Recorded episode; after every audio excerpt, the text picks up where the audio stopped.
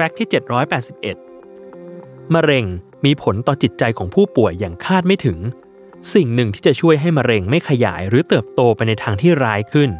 อาจจำเป็นต้องใช้จิตใจอันแข็งแกร่งในการต่อสู้และเข้าช่วย โดยมีงานวิจัยจากทีมนักวิจัยของศาสตราจารย์ลินดา อีคาร์ลสัน แห่งมหาวิทยาลัยแคลกรี ประเทศแคนาดาทำการทดลองให้ผู้หญิงที่ป่วยเป็นโรคมะเร็งเต้านม และมะเร็งปากมดลูก เข้าคอร์สการฝึกสมาธิในระยะเวลาหนึ่ง ผลปรากฏว่า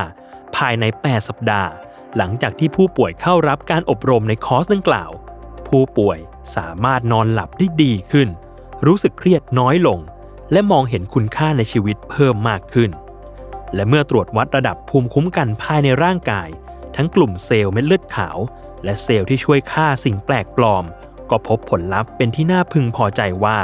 มันมีจำนวนเพิ่มขึ้นด้วย นอกจากนี้ศาสตราจารย์โรนัลด์ เฮอร์เบอร์แมนผู้อำนวยการและผู้ก่อตั้งสถาบันมะเร็งแห่งมหาวิทยาลัยพิตสเบิร์กประเทศสหรัฐอเมริกา ได้ทำการทดลองในกลุ่มผู้ป่วยมะเร็งรังไข่ ก็พบอีกเช่นเดียวกันว่า ผู้หญิงที่ได้รับความรักและกำลังใจจากคนรอบข้าง จะทำให้เซลล์ที่ช่วยฆ่าสิ่งแปลกปลอมทำงานได้อย่างมีประสิทธิภาพมากกว่ากลุ่มที่ไม่ได้รับความรักและความใส่ใจเลย โรคที่เกิดขึ้นเหล่านี้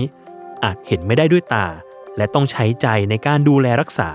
แต่ถ้าต้องการเห็นภาพโรคที่มองไม่เห็นได้ด้วยตาให้ชัดขึ้น ไปเลยที่สุขภาวัฒนะ Exhibition ศูนย์การเรียนรู้สร้างเสริมสุขภาวะ โรงพยาบาลสิริราช กับโซนส่องกล้องท่องกาย ที่จะช่วยให้เห็นโรคที่ซ่อนอยู่ภายในได้ชัดเจนมากขึ้น